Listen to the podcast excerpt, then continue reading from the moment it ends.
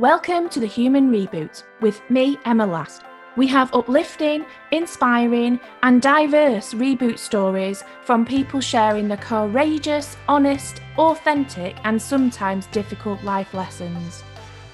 The Human Reboot will provide proven mentally flourishing formulas and practical tips to help you to live life to the full, giving you direction and hope. Make your mental fitness and well-being a daily priority. Learn to pause so that you can get clear and perform at your best. Switch off to switch on. It's time for your human reboot. Before we start this episode, it may contain conversations that may be triggering for some listeners. If you feel that might apply to you, you can check the show notes for more details. So, today on the Human Reboot podcast, I have with me Tim Carr. Tim has worked in the NHS, he has co founded multiple social enterprise initiatives, he's worked within the corporate world, and he now works as a leadership coach and consultant. He's spent the last six years devoting his time to condensing all he's learned about psychology, neuroscience, and managing people into meaningful tools that help others understand what might be getting in the way of their influence. Thanks for coming on the podcast today, Tim. It's fantastic. Thanks very much for inviting me, Emma. Would you tell us a little bit more about your background? Because I know that you've definitely worked in some interesting places. I've been really fortunate. I think I'm very, very grateful to the universe for putting me at the right place at the right time lots of times. And I've been very fortunate to work with some great people. I worked in the health service and then I worked at the Natural History Museum and when I was based there, I did some sabbaticals that took me to fantastic places around the world, like the Natural History Museum of America in Washington, D.C. I even worked in the FBI building for a little while, although I didn't work, I wasn't a special agent. And I worked at Disney for a short time as well, helping them get ready for opening the Euro Disney. So that was way back in the 90s. And I've done all sorts of things since. So I know you've worked you work with executives pretty much across the world. How many people do you think you've helped? Oh, I think in the last six or seven years, probably between two and two and a half thousand executives in different organisations in 30 countries. So it's been been interesting. Yeah. Fabulous. Would you mind sharing your reboot story? So, when we talk about reboots on the human reboot, it's all about when we feel that we've had to overcome adversity or it could be that we've had to pause and reflect and reset uh, and maybe shift in a different direction. Mm. I think my life has been very different since my I had a partner about 11 years ago who had cancer. He didn't survive, unfortunately. His life was cut short within a year and a half of him being diagnosed with leukemia. But it was at the point that he died that I realized that I'd continued to work flat out. I was working for a corporate organization at the time, and it was a stark realization after Trent's passing that I'd not really kept things in perspective. So that was a very powerful learning experience for me and and has kind of propelled me towards the the the coaching and well-being arena really for for want of a better expression for understanding what happens when we get to the point of being broken, our our mental health is fragile. So I'm a great proponent for really understanding yourself and knowing what your own habits are and, and taking time to notice, listen to yourself. Many of us have been, you know, if you've been working for 20 years, we don't even know when we need a wee. Yeah. Sometimes we can sit in meetings and we don't even know if we're hungry because we've we're so used to putting ourselves on hold. Yeah. So that ability to notice what we what we need gets eroded over time. So the kind of thing that I encourage people to do often is to start by journaling. Write down what are you noticing? A great sign that I'm under pressure is if I notice my finger wagging. If I start raising a finger as if I'm going to tell somebody what I think of them, and my voice gets louder and I'm getting speaking more quickly, I've, I've got myself in the grip of my anxiety, of, of adversarial approach, which is the opposite of what I want to be. but I'm I'm a human, so I can get triggered, and uh, that's the language that the young people are using at the moment, isn't it? We get triggered by somebody else's behaviour that maybe reminds us of a time when we felt overwhelmed when we were younger, and we find ourselves suddenly speaking in this way that isn't really how we want to be. The other thing that's really powerful for me for resetting, for rebooting, is breath. Taking a deep breath even when things are getting stressful. So, like earlier, before I came on the call, I did a few deep breaths before we connected because I, that little narrative that's in me starts to go, Oh, what do you know about being on a podcast and being live? What are people going to think? So, you're kind of learning that you can manage yourself and put yourself into a, a different headspace to be the best version of you. These are just tools, aren't they? Yeah. And do you know what? Well, I, am quite surprised about that because you don't usually have a problem talking, Tim, do you? Being uh, a lad from Leeds. Being a northerner, and I think, you know, we're socialized, aren't we? You might be surprised to know, however, that if we were looking at my certain models in psychology, I'm actually an introvert but I'm a social introvert. So I'm quite strong socially, but my energy comes from me. So, one of the problems when I talk about noticing yourself, I'm very happy on my own. I'm a bit of a nerd. I really enjoy books. I really enjoy studying. But part of being an introvert means that I'm often alone. And if I allow myself to let my internal negative critical voice overwhelm me, I can really bully myself. Yeah. So it's interesting that you've noticed that I'm very talkative. Maybe part of me being talkative is when I'm nervous. It might be. Why do I make you nervous? not, to, not today. Not, not today, today, you don't. Not Thank today. You. Not when you can see me. so if you're sneaking up behind me. so you've just shared a real reboot moment in your life. Have there mm. been any, you know, other points in your life that have really shaped who you are? I think those of us that are sensitive to the needs of others have usually had experiences where we felt vulnerable. Our, our, challenge is not to implode in our vulnerability. I was bullied a lot at school. I had a, I had a perfectly normal upbringing. I'm very much loved by my mum and dad. We're very close.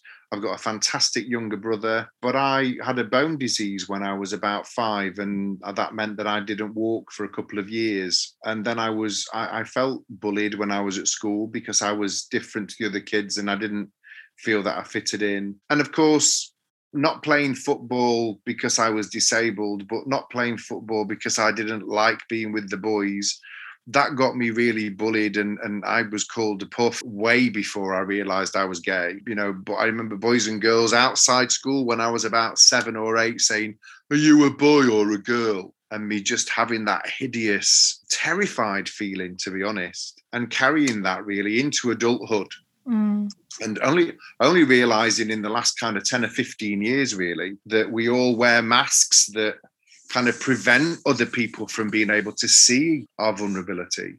So, in answer to your question, I think that my my my journey of life has has been filled with all sorts of times when I felt very vulnerable. But I don't think that makes me special. I think that makes me insightful. Yeah. I would say you definitely come across as someone who is very thoughtful, understanding, a real wise owl, I would say.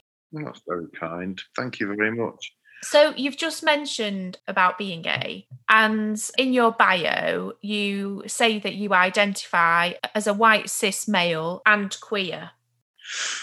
Absolutely. So, the cis part is the genetics, it's what the my X and Y chromosomal mix have given me.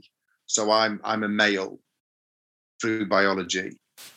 But the label of queer is something that might be surprising for people because when I was growing up, being called a queer was a derogatory term. But in the last couple of years, I, I ran a program with 400 delegates from a, a multinational company. We brought together people of all sorts of diversities for a, a diversity and inclusion hackathon to look at how we could improve the environment. And I heard a conversation between two young people that were talking about their identifying as queer. And I suddenly realized that was me as well.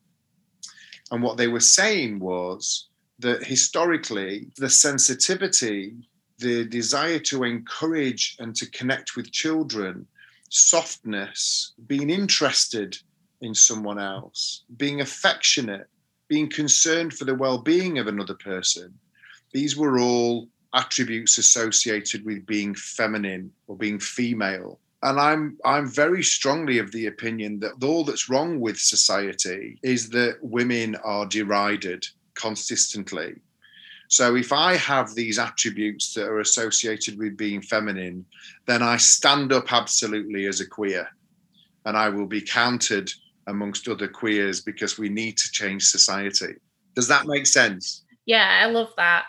It started to clear it up a little bit for me because like you, when I was younger, it was seen as a derogatory term. And actually, my kids came home and said something, oh, such, oh, right. such a body has come out as queer.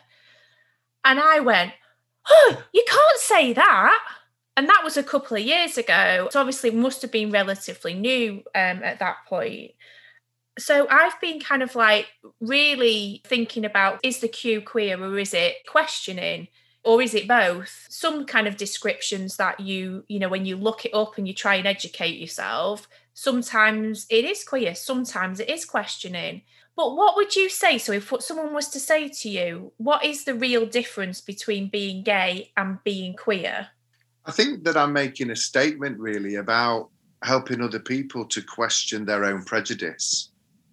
So we've created a society you know we're 2021 where people who've been othered absolutely fighting for their rights and their equality now.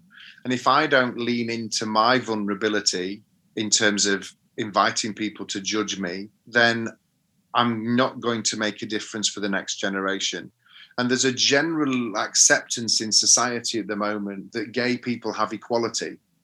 And that's not true. The reality is, teenagers all around the world kill themselves every year mm-hmm. because someone's told them that they're a puff or a queer or a dyke.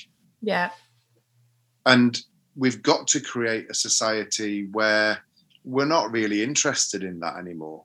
We're not really bothered. I, I've never been promoted for anything other than my competence and my capability.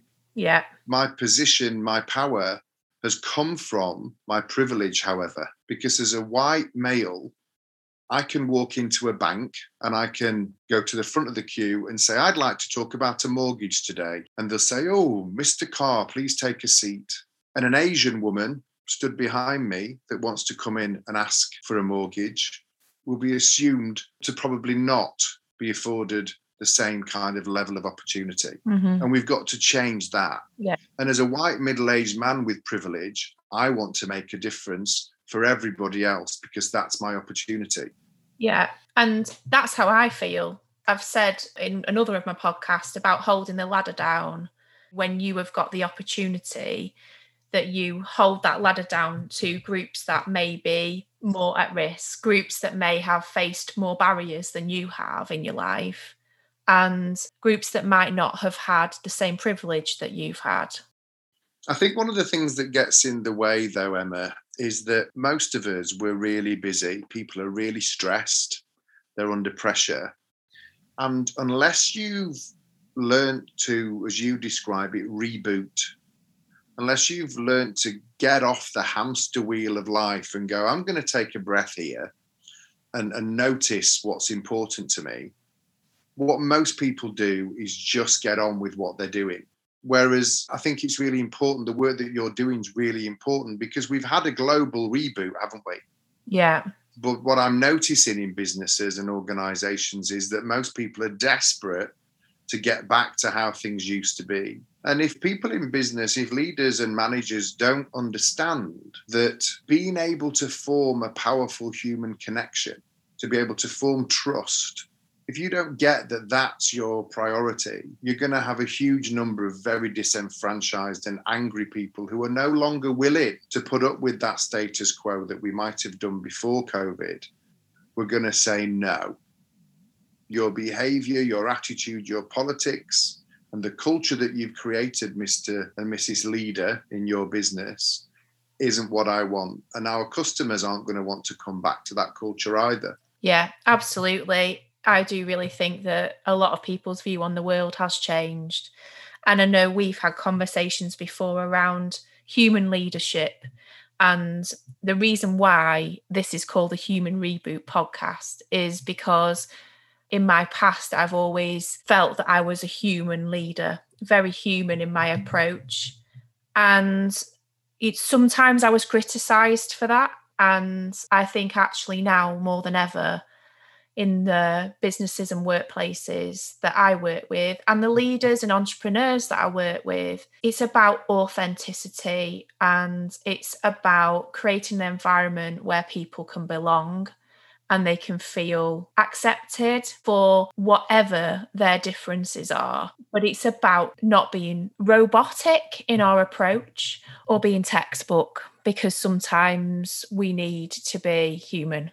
So coming back to your question about whether I've, you know, there's been other times in my life where I've had to have a reboot, a reevaluation. There's been many, many times. I, in fact, I, sometimes I've really worried about my own mental health. There's been periods where I've had to take SSRIs, antidepressants, for your listeners, to help me get out of depression. I also struggled from terrible anxiety, but most people wouldn't notice it because I'm, I'm I don't deliberately mask it but I'm quite good at managing myself. At this stage in my life, I've, i understand myself very well. But one of the things that is is significant of, of, of what you were saying just then about leadership is if you have the ability to self-reflect, what can often get in the way is that we turn up the focus on that self-reflection and we become self-absorbed or overwhelmed by our negative thinking or our, our critical thinking and we've all worked with people. At the moment lots of people like talking about narcissism. I don't want to go down that route really because unless you've done a clinical evaluation someone isn't a narcissist unless you've got a document to say they are. But the inability to self-reflect means that we work with and encounter people in all walks of life that don't know what it feels like to be around them or if they do they like their power position and status. So they use it to leverage themselves rather than the way that you and I would like to work, which is to make things better for others.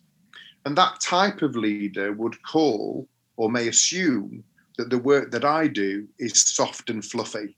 And they're unable to see the connection between engagement, commitment, compassion, and collaboration leading directly to the bottom line that's the difference. You know, what I do isn't soft and fluffy. It's about helping senior leaders hold a mirror up to themselves and to realize that they're probably getting in their own way.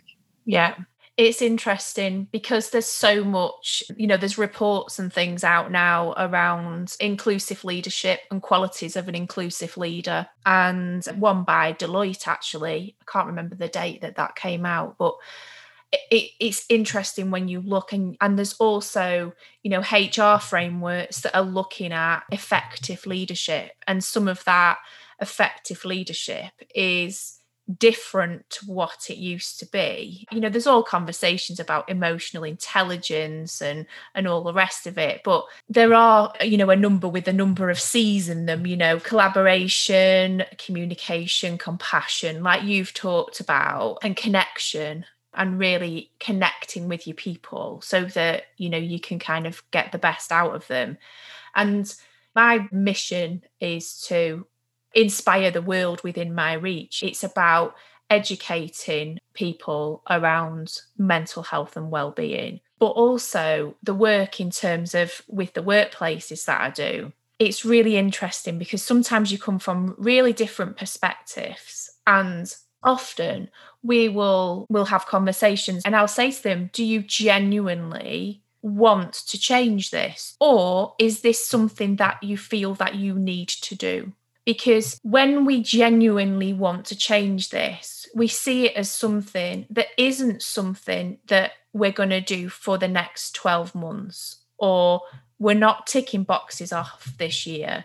We're having a long term strategy and a long term focus, and we're providing our employees with training that supports them around mental health and well-being, around resilience, around adapting, around educating people on self awareness, really, so that they can do their own self educating rather mm. than just saying that this is a personality trait that you need to have in, in the business. It's you know, if we're in a privileged position, being in an organization where we have got the funds to be able to provide that, actually, let's start changing the world by supporting the people within the organization so that they can start supporting the people outside of the organization.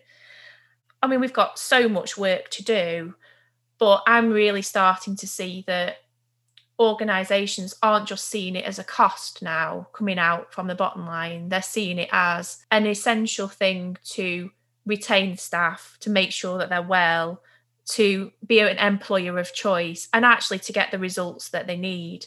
So there are organizations out there that do want to be true businesses that acknowledge that they employ humans.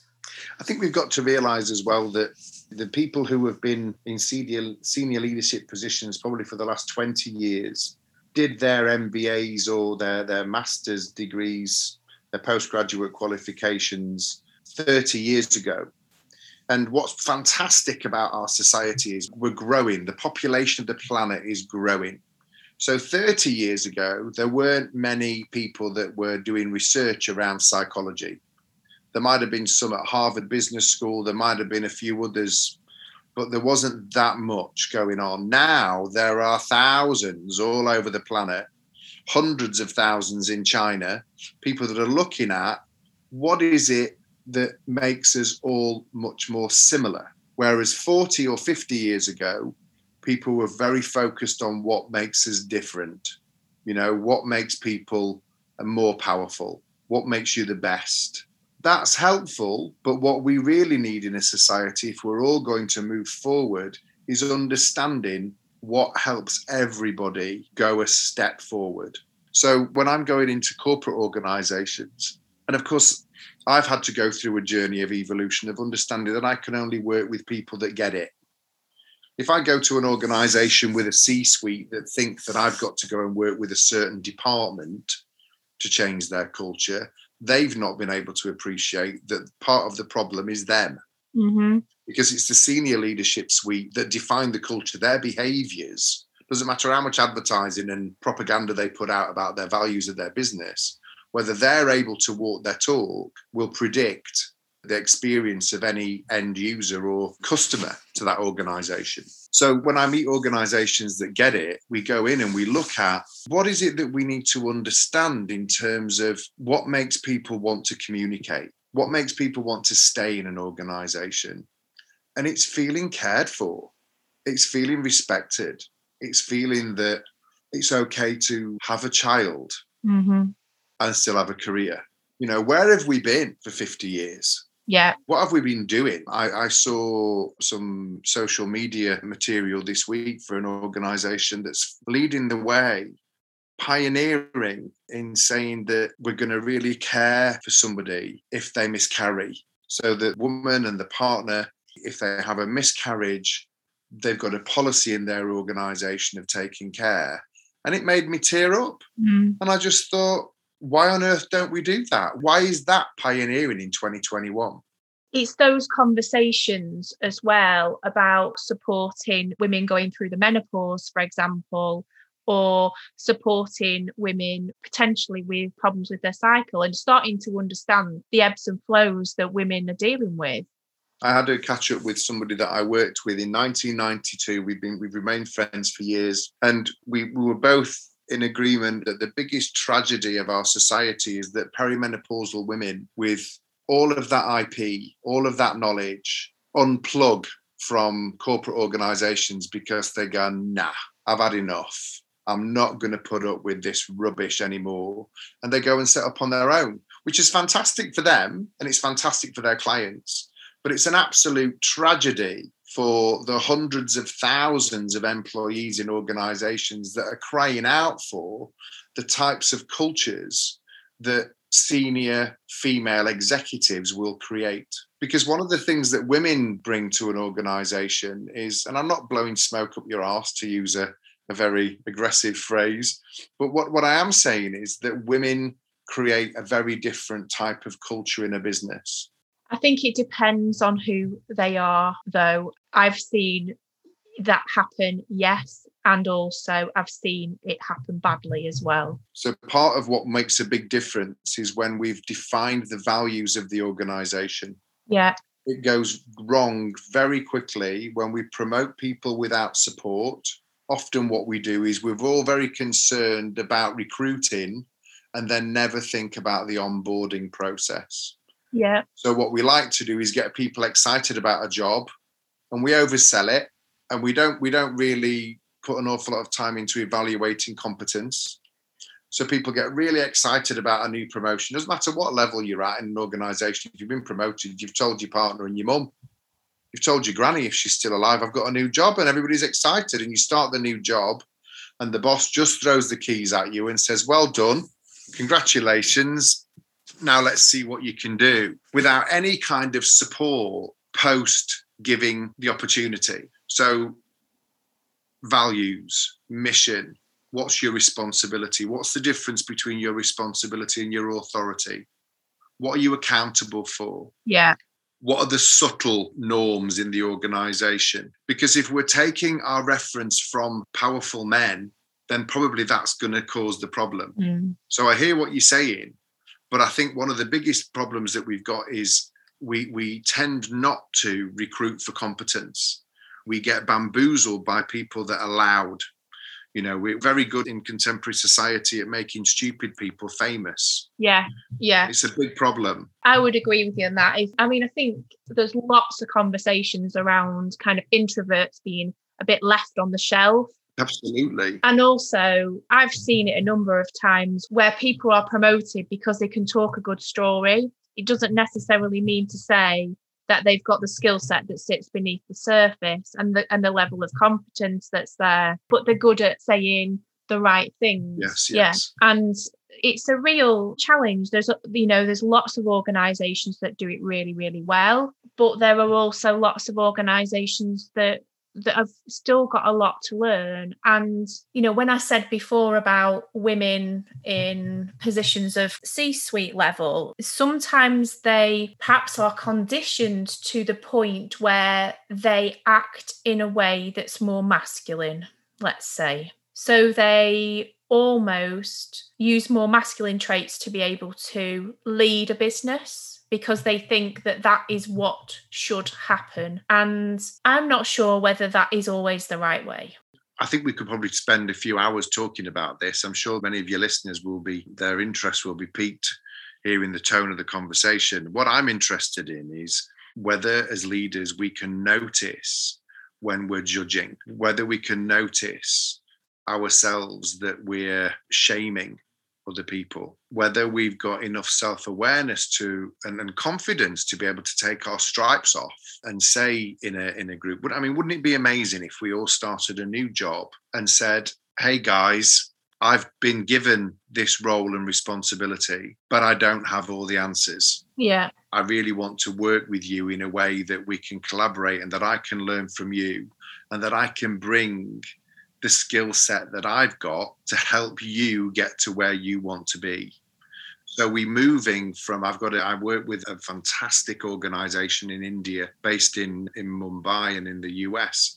Their brand is conscious development. So are you consciously aware of the language that you're using and are you consciously committed to being either the umbrella that protects your team? I mean, I think there are functions of leaders your number one is to keep the fans off the pitch. You know, your number one responsibility as a senior leader is to make sure that your team have got what they need in order to be successful. Yeah. And that includes absolute clarity about what good looks like. Yeah. But I think it's very, very difficult in most organizations to drill down to people at any any level in the organization for them to be able to express to me clearly what their job is because the senior leadership change it they change the ground rules all the time change the goalposts. That's the language that we use, isn't it? Mm.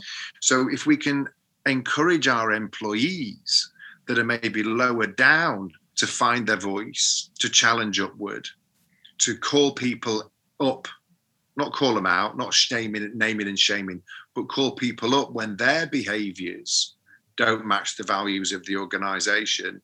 That would be, I'd call that radical collaboration. That would be quite a different culture we'd be creating. Yeah. But I think leadership at the top have got to be accepting, not judgmental around it, but be curious about whatever is brought to the table. And I think that's when it be, starts to become dangerous and, and not a psychologically safe environment where people that are willing to challenge get labeled as people that may be cynical or negative. So I think that one of the most powerful things that we can do if we're going to reboot is to be intrigued by what we're feeling, to be inquisitive and to notice what's going on for us. And at school, we don't learn about emotional self regulation. Some kids around the country are learning that post COVID because we're understanding about mindfulness and managing anxiety. But when I speak to a group of execs anywhere in the world and I say, How many emotions are there? Most people fumble after about four. You're thinking now, aren't you? Yeah, yeah. Well, Google it. There are about 14. Well, it's interesting that you say that because we did a session last night in one of my coaching groups. We did a session on like the feelings wheel. Great. Yeah. So that was interesting. We had a laugh as well as uh, exploring our feelings because I think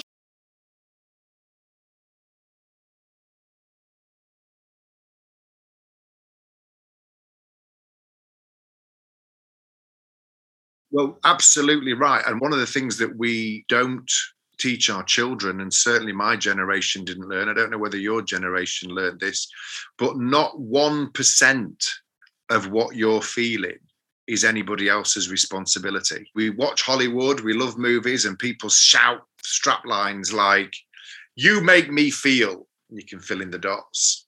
And no one can make another person feel anything what you're feeling is yours alone and it's a choice. So when we learn that, and we can start by using a, a, tool like the emotions wheel, and we can go, right, what's the feeling? Where do I feel it in my body? On a scale of one to 10, how, how powerful is that feeling? And if I'm feeling overwhelmed by that feeling, what could what one small thing could I do to reduce that feeling?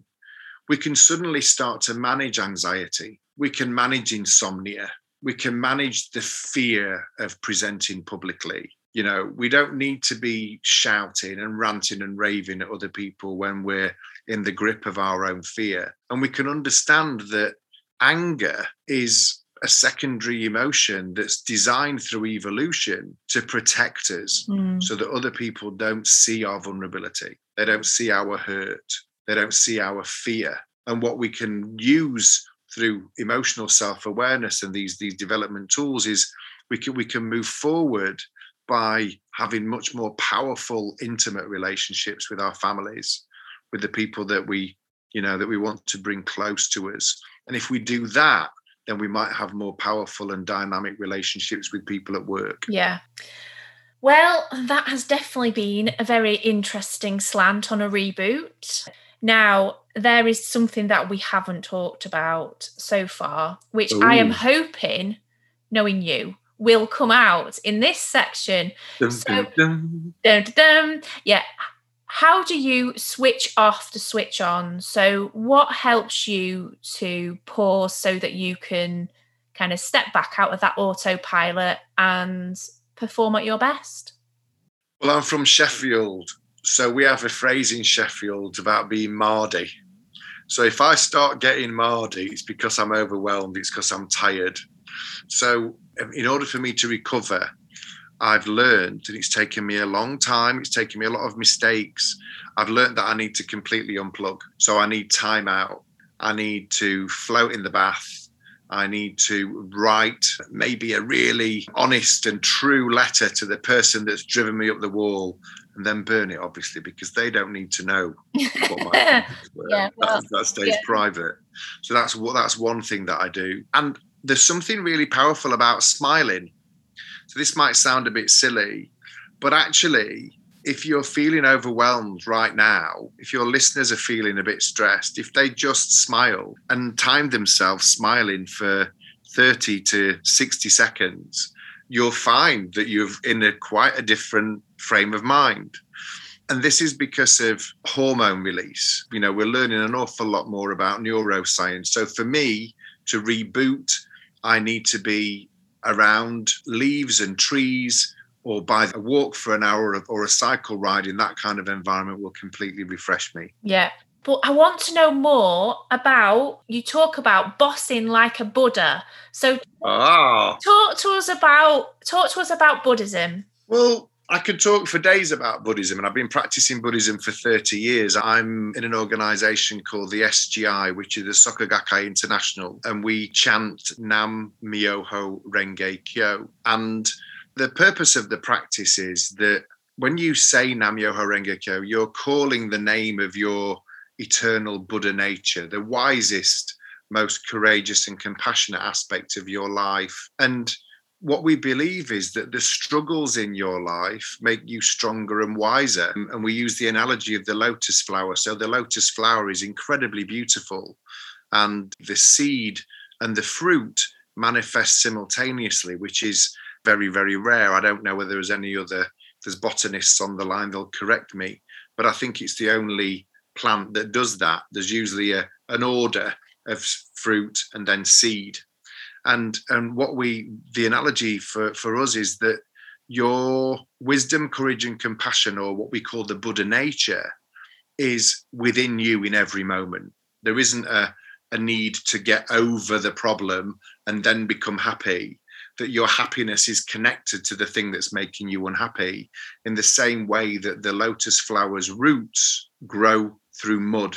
And the beauty of the lotus flower comes from the nutrients in that mud. So the sh1t in your life is what makes you stronger and wiser and is absolutely necessary for the next phase. What's pivotal though is that you develop the resolve to believe in the power of your own life, but not just in your life, but in the, the potential and capability of everybody that you encounter. So, oh, this is so exciting. so, this is a little bit like when we're trying to get people to talk about their emotions and the importance of not keeping those emotions kind of hidden within your soul is to get those emotions out and talk about them and not see that any emotion is a bad emotion. All emotions are good emotions. They're feeling, they're definitely better than feeling numb, aren't they?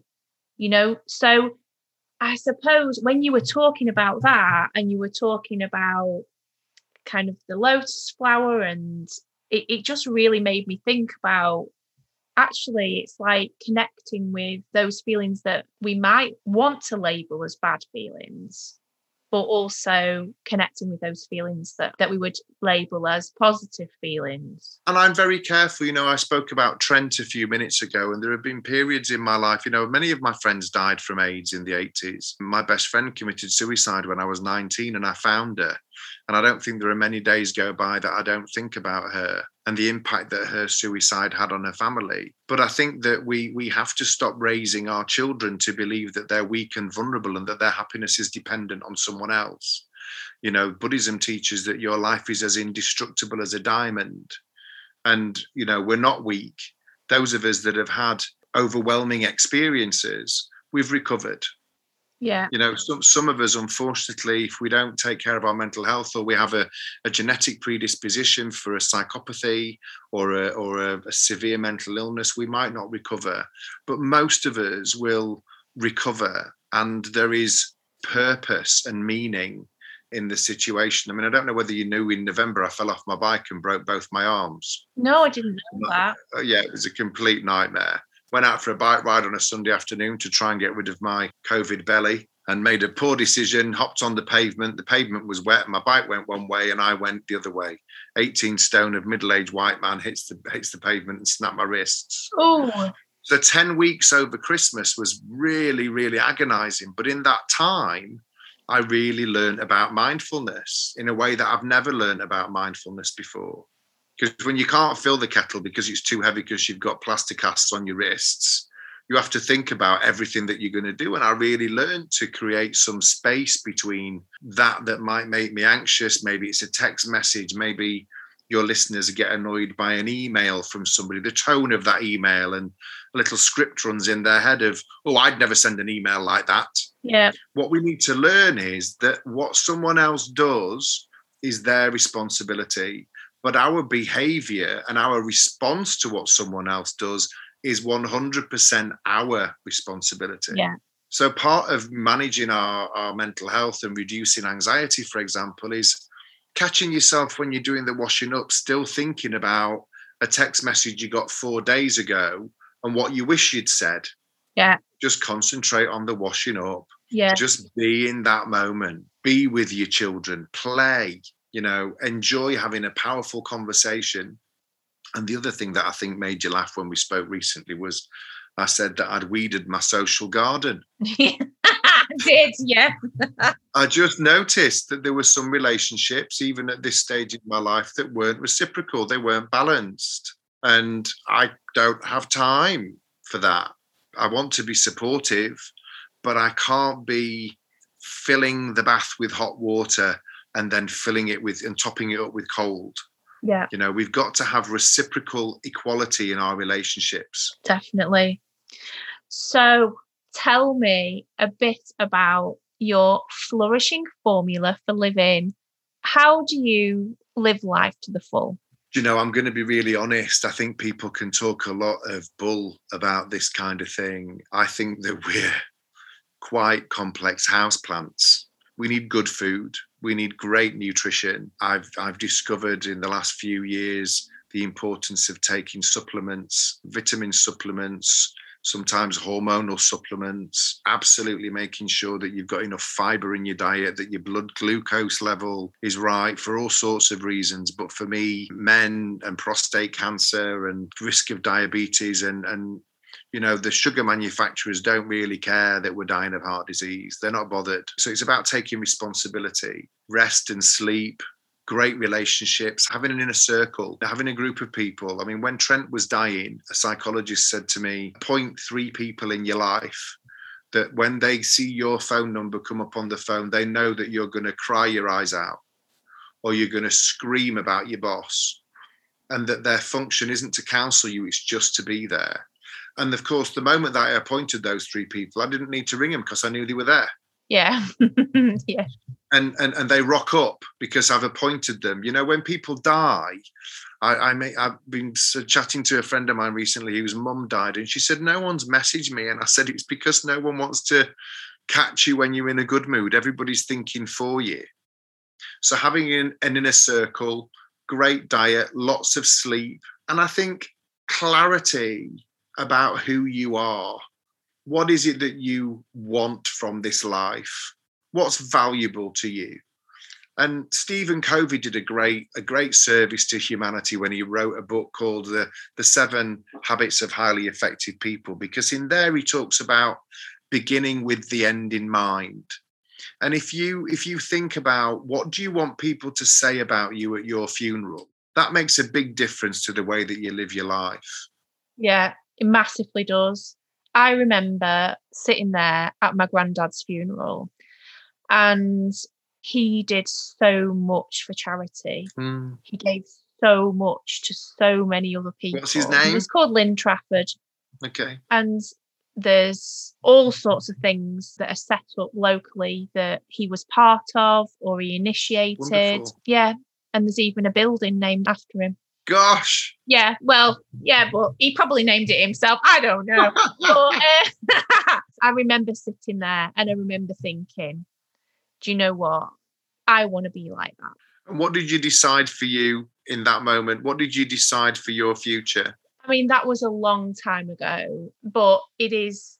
It, it, it was it, it was just it was before we had children and you know i think i've probably taken a turn maybe a bit away from that and maybe that's where i've come back to now but yeah in life, it, it, has always been about helping people. Being a school governor for a long time now, probably about six years. So as soon as the kids really, you know, were settled in school and things. So I suppose I've kind of always had that in the back of my mind. It's something that I wanted to do. But obviously, we had twins, and then number three came along relatively quickly. And being a career girl with three under three was uh, not exactly easy. well, it may be, it may be that that conversation you had in your head at the funeral has driven you to where you are right now. But I'd really encourage you to to journal after this conversation. Get your pen out and just write. Just write about who you would like your children to know when you're older. What's the version of you that they need to know about? Because if you live in line with your values, it doesn't feel like work. I'm not scared of doing a 12 or a 13 hour day. But when I do the work that I do, if I create a, a program for a bunch of leaders, what's incredible is watching them have a light bulb moment about how a small change in the way that they've prioritized their efforts has a ripple effect on their whole life. Yeah. And we tend to think that we know ourselves really well. And I think often we judge that by the reception that we get from our dogs. You know, this is a problem. you know, we, if we if we could really have great relationships where people say, you know, Tim, when you said that on Friday, I didn't like the tone you used. If I went to a restaurant with my friends and I was rude to a waiter, my my friends would all say to me, "Hey, are you all right?" Because that's not like you. Yeah, yeah. So really having friends that hold us to account to our values that's also another another thing that I'd like to add. I think I've definitely got those friends. So that's right. all right. I'm all right. I'm doing all right. And and you know what? It does make a difference. Values have always been massively important to me. And that was my that was the turning point for me. I had to kind of redefine those values. And I think when you are living your values, you're right. It doesn't always feel like work at all we're very fortunate in the time that we're living at the moment of access to information. There are some absolutely incredible books at the moment. People are writing, people are publishing privately, people like yourself doing incredible podcasts. There's some really great resources out there that's free for us all to be able to change our life and, and, and change the way that our children, our grandchildren view the world. Definitely. Any other books you want to tell us about before? There's one book that I that I generally gift to my clients, which is Living Like You Mean It by Ronald Frederick. It's the book that great psychologists go to when they're feeling overwhelmed, when they're having troubles. It's about navigating emotions. There's a lovely, simple, quick read that I suggest any man that's in a relationship with anybody, male or female, reads, which is The Five Love Languages by Gary Chapman. If you've not read that, it's fantastic. Have you heard of Kristin Neff? She's an American psychologist. She's written a book called Self Compassion. And, and one of the things that I, I really think is important for all of us to understand is emotional boundaries.